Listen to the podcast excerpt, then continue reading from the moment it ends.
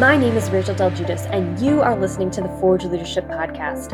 Forge Leadership Network mentors, trains, and connects young conservatives ages 18 to 25, equipping them to lead in politics, culture, and business. For more information or to get involved, visit forgeleadership.org. I'm, I'm really honored to introduce you to our, our keynote speaker this evening. Uh, I'm, very thankful for his um, conviction, his character, um, and his generosity being here with us this evening. Uh, Russ Vought is the president of the Center for Renewing America, and we are absolutely thrilled uh, for what he's going to share with you tonight that he could be here. Most recently, uh, you, will, you, will, you will know Russ as the director in the Trump administration, as a cabinet member, as the budget chief. He was the director of the Office of Management and Budget. You, uh, you probably uh, came across the article um, that a member of the Trump administration, the budget chief, had ordered the federal government, had done something so scandalous as to order, last fall, to order the federal government to no longer spend taxpayer money teaching critical race theory in its orientation classes. Okay?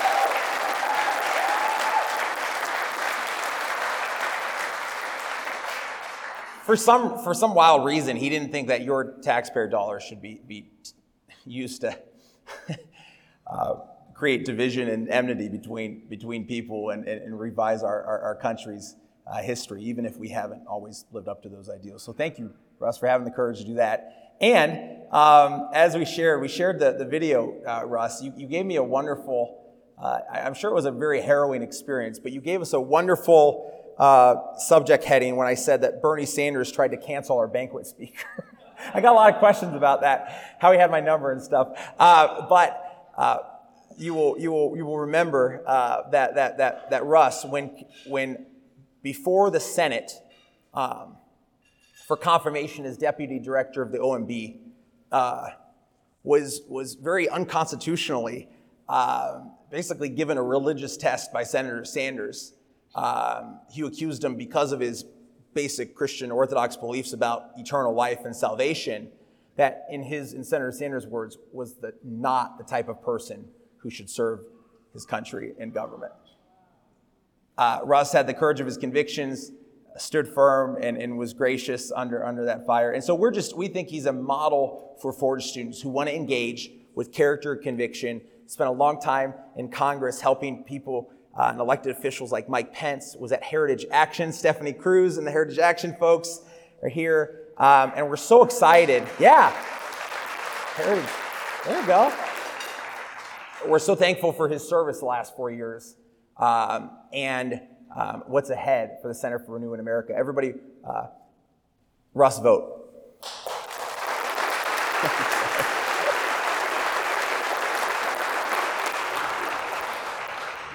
Thanks, everyone. Good evening, and thanks, Adam, for that great introduction. It means a lot. Uh, it's a real pleasure for me to be out of the administration. One of the silver linings of it, it's one of the few silver linings, is to be able to be out uh, and about and to visit with friends and allies in the conservative movement. Uh, I say it's one of the few silver linings because we were accomplishing a lot of things, great things, uh, with the President of the United States. Uh, we had a joke in the cabinet that there's nothing like working for a boss who cares a lot about what you do. Uh, and all of us felt that way, and as a result, we got to benefit, and the American people got to benefit because of the restlessness from, the, from President Trump. I'm tremendously excited about being here with you and the work of Forge. I believe it's a model for training and discipling young men to live and to work and lead in the modern age, which seems to be unraveling everywhere we turn. In explaining why I believe that, I hope you to let me reflect a little bit on where we are as a conservative movement and as a country. I believe that this is a moment in which we gather is a precarious one. I'm sure that you feel that too. It's not just that we have a new administration that is of the left governing aggressively and radically. It's that the walls that constitute what is ours are just closing in around us that on every issue, America seems to be at a tipping point. We are dreadfully close to losing our way of life. For instance, we're increasingly dealing with not just the liberally biased media of our parents, but a rising form of state media that sole purpose is propaganda to defend the left's hold on power. The left has privatized its coercion using large multinational corporations to suppress speech in the case of the big tech oligarchy, or to bully conservative legislatures attempting to counter their interests in the case of Delta or Major League Baseball or more. When conservative small businesses stand up to be able to stand for truth against the uh, currents of the day, they're harassed, they're boycotted, they're sued. Our children go to school and are force fed insidious ideologies about America and that all white people are racist and oppressive. Or they're taught that their biology is fluid, that it's a social construct that must be discovered and affirmed. Even if it means irreversible treatments such as puberty blockers or cross hormone ther- therapies or even mutilating their own bodies. You can't even escape for a minute to watch a sporting event like baseball or football without being bombarded by BLM ads. And we are increasingly unsafe physically. Our police are villainized and defunded. Crime is not even investigated, let alone prosecuted. Criminals are let on bail to, to, do more crime, and mobs are literally burning down our communities. We saw that last year. Think about our churches. They should be our stalwarts of resistance and perception, but they are racked by fear and self loathing.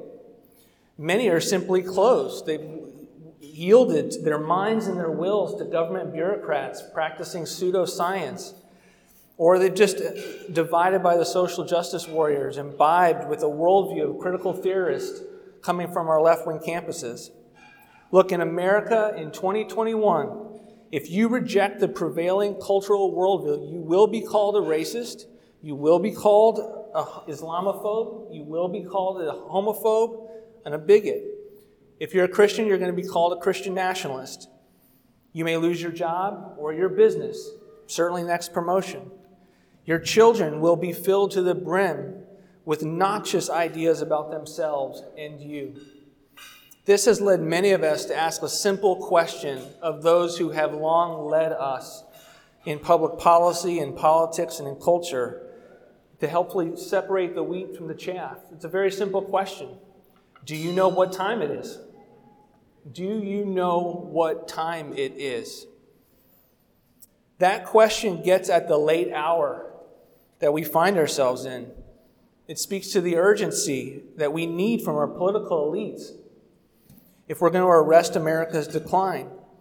The fault line also it exposes us between those who are either obliviousness to the currents that are at work, that are moving them like a bobbing cork, or they're just simply unwilling to ex- re examine their rules of engagement because they benefit from the status quo.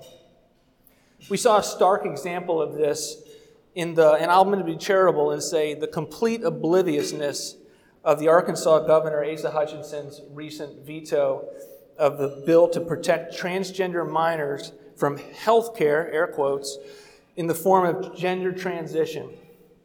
He objected because the medical authorities told him such procedures constituted sound health care even though their recommendations fly in the face of common sense, and even that this comes after years in which the dissenting voices in the medical community have been bullied and silenced by transgender activists. The governor went on to complain that conservatives were trying to change culture through government, and that's not conservative in his mind. So let's put aside the question about when it stopped being conservative to protect children. Governor Hutchinson's conservatism is brittle it's hollowed out, it's dated, and it is no longer sufficient for the challenges we face because it rests on the assumption that such a divisive issue, such as that, will merely work itself out in culture. Well, look, culture by itself is not coming to the rescue anytime soon. Governor Hutchinson, very simply, has no idea what time it is. Unfortunately, he's not alone. His sentiment is a reflection of the inadequacies of conservatism's evolution in recent decade, decades that have culminated in the moment that we find ourselves in. And with the best of intentions, and I mean that, with the best of intentions, conservatism has been oriented solely towards the preserving and the expanding of freedom. And rightly understood, that makes sense, right? Its freedom that makes it possible for a virtuous and industrious people to flourish. Those virtues are formed in, and those endeavors are mediated by the institutions of civil society, which are both a means of preserving and the proper end towards which such prosperity is directed. With a virtuous people and a thriving civil society, this means the role of government is simple let them be. Protect them physically, guard their rights, and then just let them flourish. And this would be a good understanding for most of our country's history, but I think we need to recognize that we are witnessing the rapid decay of the moral foundation that is necessary for a free society, and that the mere pursuit of freedom furthers that damage. Think about a carpenter who's just laboring away building a second floor to his house when the entire first floor from the foundation is up is on fire. We would call that madness. America in 2021 is increasingly a secular nation, governed by the husk of institutions governed and created by God fearing men. We've spent down the institutional capital we inherited. The careful balance crafted by our framers has been thrown off its center of gravity. The old synthesis is no longer working. Freedom no longer means the freedom to meet obligations for a people formed in virtue an obligation to work, to pray, to parent, to bequeath. In our society, freedom is now liberation, it's autonomy. And opportunity means something else as well. Opportunities not for self discipline or mastery, but a satisfaction of wants, no matter how base or self indulgent. The old freedom, the freedom to do what, one must, what must do, was the old society's central precondition for flourishing. Prosperity was its consequence. In today's America, that causality has flipped. It's the new prosperity, the wealth generated on our coasts, that fuels today's liberation because, and this is it, only if you're free from want can you forget your duties. The emergence of woke capital is not an accident. And what about civil society? With the old freedom forgotten, freedom's proper end has been entirely abandoned. The pews are empty increasingly, the houses have fewer bedrooms. We no longer have enough children to replace ourselves. Those we do raise are taught not the old virtues and obligations, but the new ethic of license. So, this period that we are living in, the lockdown era, is spoken of. It's an interruption to our routine. That's all it is. But there's a reason other than the public health crisis that the lockdowns have been so enthusiastically embraced by the so called laptop, laptop class. And, and there's news articles about this. They, they actually represent the culmination of this new culture the true face of civil society in the year 2021. Stay at home, get delivery, stream your meetings during the day, stream your Netflix at night, delay the wedding, but enjoy Tinder from your couch. Above all else, don't worry too much about how the bills will be paid. Someone else is going to cover it. Can you imagine this class of people, the, the individuals that we is our governing class, possessing the fortitude to fight a war of survival? Can you imagine believing in something so much that it would sacrifice everything to be able to keep this country safe and to be able to give and bequeath to our next generation a country that we be able to grow up in? So that's the happy face of lockdown is liberation. But the lockdown era also shows us a darker side. You can see it in the COVID statistics with the clusters of death in our nursing homes. And our leaders, such as Governor Cuomo and others, failed our elderly by dumping them in these prisons upon illness and leaving them to, to die alone, untouched, unseen by their children and beloved. But the liberation culture really failed them years before by creating such a society. Isn't it also telling that so many of us, and myself included, have taken up the cause of reopening our public schools in response to these lockdowns. Think about that. The conservative movement, the school choice movement, the homeschool movement is now the predominant proponent of traditional public education in America. of big government buildings that suck up our property taxes, take our kids away for seven hours a day, every day, during their most formative years, and teach them government curriculum and government programs and government clubs and extracurricular activities. And look, right now, we're right to do so in the short term to take up this cause. Why? Because we don't want our kids on Zoom calls. They weren't meant for Zoom calls, they were meant for a classroom. We don't want them to lose an entire generation.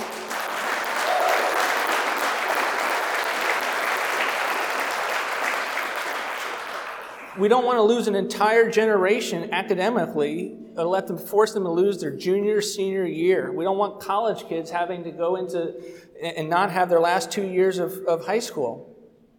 But outsourcing our children's education to government has allowed them to indoctrinate our children out of our view, our old view, into a new ethic. How did we become a nursing home society in the first place? Why don't our elders live with their children in their neighborhoods, in their homes? Why don't more of us teach our children ourselves? Why do families now separate across coast? And I ask these questions literally as someone who's on the wrong side of every one of those questions. So it is not out of judgment, but it is a, it is a reflection of, of where our culture is currently and how far off we are. Because in pursuit of the new prosperity and our new freedom, we have forgotten the old duties the duty of a parent to a child and child to elder, duty to a country to form its citizens for their freedom, a duty of a society to preserve its foundation against erosion. And of course, as a people, we have forgotten God. Alexander Solzhenitsyn recognized this in 1983 when he said, Men have forgotten God, and that's why all this has happened. This has caused us to fall into a materialism that has obscured much of the difference between right and left and fail to offer a satisfying answer to the despair and loneliness that we see all around us. My friends, as America as a nation and conservatism movements have neglected our most important duty to conserve. And having failed that, we now have a new duty, a positive duty to renew. We failed as a movement because we allowed civil society to become a magic asterisk in our slogans. No matter what happens, no matter how bad things get, we thought that our kids would be just fine because we would raise them right. It's not government's job to fix culture, it's only to preserve the space to live well. We knew our values faced a threat, but we misunderstood it. We thought it was relativism, and there is certainly a lot of relativism. The relativism of a liberal society isn't the danger to one who would follow God, we said to ourselves. But the lockdown era has made it clear that we should have been seeing something long ago that not, it's not relativism that's broken down civil society, it's a new religion. It's a militant and evangelical faith that defines itself in direct opposition to everything we hold dear. It's a sexual ethic with no place for children. It's a historic narrative that disdains our history. It's a religious teaching that condemns Christianity as bigotry. Look, think about it. Relativists don't topple statues down. The liberal society is built to sustain pluralism, but its institutions buckle when tested by militant faiths like this one. When such a faith becomes the established church of state, the liberal institutions become illiberal and actively hostile to us and our way of life. There are no Benedict options. And as a result, our debates over freedom and its place in the synthesis are confused. The new freedom, remember, served the new faith well. It is a freedom to proselytize the new gender ideology to impressionable children. Freedom to teach the 1619 project with public funds in our schools. And of course, we can't ever intervene because the federal government's not allowed to do that. Freedom to harass and intimidate and suppress those who dissent from the new faith, to strip them of their livelihoods, their good names through slander. Freedom for the most powerful companies on the planet to manipulate and censor the information we consume in the service of their creed. Our defense of freedom, like the civil society magic asterisk, has become a retreat from the fight against these assaults on which we hold dear. We defend freedom uh, of speech in the abstract to avoid actually making the case for what we believe the biological reality of man and women. The affirmative case for their union in marriage, the view that our police and our military and our flag are worth celebrating, and that those who denigrate it should feel shame. We need to do more than defend the right to say it. We actually need to make the case for these sentiments. In defense of an empty freedom, one enjoyed well by the powerful forces arrayed against us, we've also forgotten opportunity. What's your freedom worth if you can't speak? You can't keep down a job. Is it really build your own platform? Is it really start your own small business? My friends, these are excuses and they're not solutions for a society that denies that those who share our values a place in it. A renewal agenda can't just be rhetoric. We don't have culture, we don't have the media, we don't have the corporations. In the modern era, conservatives have pretty much one single way to influence public policy and the culture it's through politics and governing. We must pull that lever. We still have 75 million voters. We have 27 governors and 30 state controlled legislatures.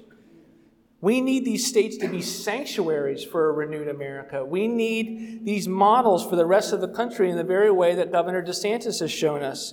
We need our conservative institutions to develop new ideas and new strategies that reflect what time it is, that renew our country and protect our interests as Americans. That's why I started the Center for Renewing America, because we need an entirely new policy agenda to renew a consensus in America. Why are we so divided? We don't have a consensus. That we're a nation under God with unique interests that are worthy of defending, that flow from our people, our history, and our institutions, and that our enjoyment of our freedom, and we love our freedom, but it's done within just laws and healthy communities. Years ago, George Will wrote a book called Statecraft as Soulcraft that advanced a very provocative thesis that a conservative movement concerned first and foremost with the preservation of liberty and markets will fail to preserve its own society's foundation absent an affirmative moral agenda. Will gave an example of such an agenda, writing the great civil rights legislation in the 1960s, of course, designed to primarily improve the condition of the descendant of slaves. But it also had another purpose. It was supposed to do what it in fact did. It was supposed to alter the operation of the minds of many white Americans to change, among other things, individuals' moral beliefs by compelling them to change their behavior. Well, George Will has changed over the years. He's rejected the statecraft as soulcraft premise. In a recent interview, he claimed, I have come to appreciate more than ever before the sense in which the spontaneous order of the market society is good for the soul. Capitalism just doesn't make us better, it makes us better by enforcing certain uh, virtues thrift, industriousness, deferral of gratification, but most of all, the cooperation of a contractual society not superintended by government. My friends, how's that contractual society doing? Are we becoming more virtuous, industrious, less concerned with immediate gratification? Are the parties to the contract living up to its terms? I submit they're not. The left has taken advantage of their own commitments, and it's time for us to fight back. It's time to us to expect that government be government, that it engage in soulcraft, it's time to insist that our leaders focus on the cultural fights that they have for so long avoided. That freedom we cherish, what's it for? What opportunities will remain for our children in a country whose prosperity enriches and empowers only those who would seek to destroy our way of life? Can civil society save a culture that has forgotten to fear God? If not, we have a lot of work to do. And that brings us back to the forge and the huge potential and responsibility that it bears on its shoulders to develop the next generation of leaders in America. One of my favorite great thinkers on the right, Willmoore Kendall, wrote this. Said, In the end, nothing will prevent tyranny except that we, the people, shall be virtuous, that is, to go no further, dedicated in our hearts to justice, to the common good, to liberty, and to the prevention, the renunciation on our part of tyrannical measures. That is, we must be a certain kind of people. Easier said than done. He goes on to answer the how shall that happen question by arguing this only through a self chosen select minority who assume responsibility for people's culture, in which its virtue must be rooted, to understand, to teach, to disseminate, to persuade, and to develop in the people historical memory, the knowledge of our own traditions, lest in ignorance of them they forget them like madmen, what and who they are. Friends, it is these leaders in society who can speak authoritatively about what must be done, at what pace, and in what manner. In the words of Richard Weaver, they are one part preacher, they are one part doctor, diagnosing the ailment of disease and exhorting for the truth and change. These leaders have the people's trust. They know the people. They love the people. They have compassion for the people, particularly in an era where elite opinion and institutions are discredited. But where will these leaders come from if they are not identified, if they are not mentored, if they are not trained, if they are not launched into public service of all types, with the sort of relationships that will sustain them when they face the adversity which they will face?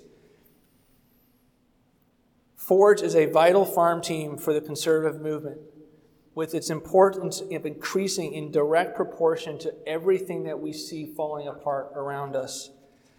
But my hope and prayer is that through your generosity, that Forge will have the ability to expand. My hope and prayer is that through your generosity, Adam and team spend no moment whatsoever waking up thinking about resources, but think only about mission and everything they can do to have new, new and more students and to be able to advance and be able to spread their model because it works. And I've seen it work. I've, I've employed Forge graduates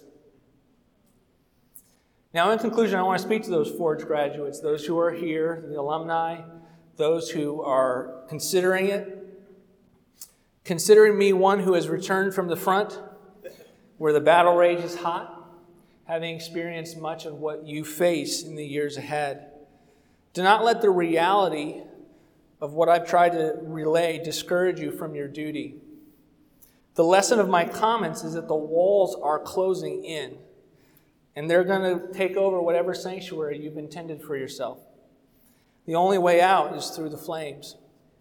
You are going to have to take a stand. You're going to have to take risk. You're going to have to speak truth come what may. And you're going to have to reject lies wherever you find them. You are the ones who are going to have to demand that we know what time it is. So be fearless, be faithful, and act. For our founders would say, duty is ours, results are God's. Thank you. Yeah, absolutely. That was awesome. Thanks.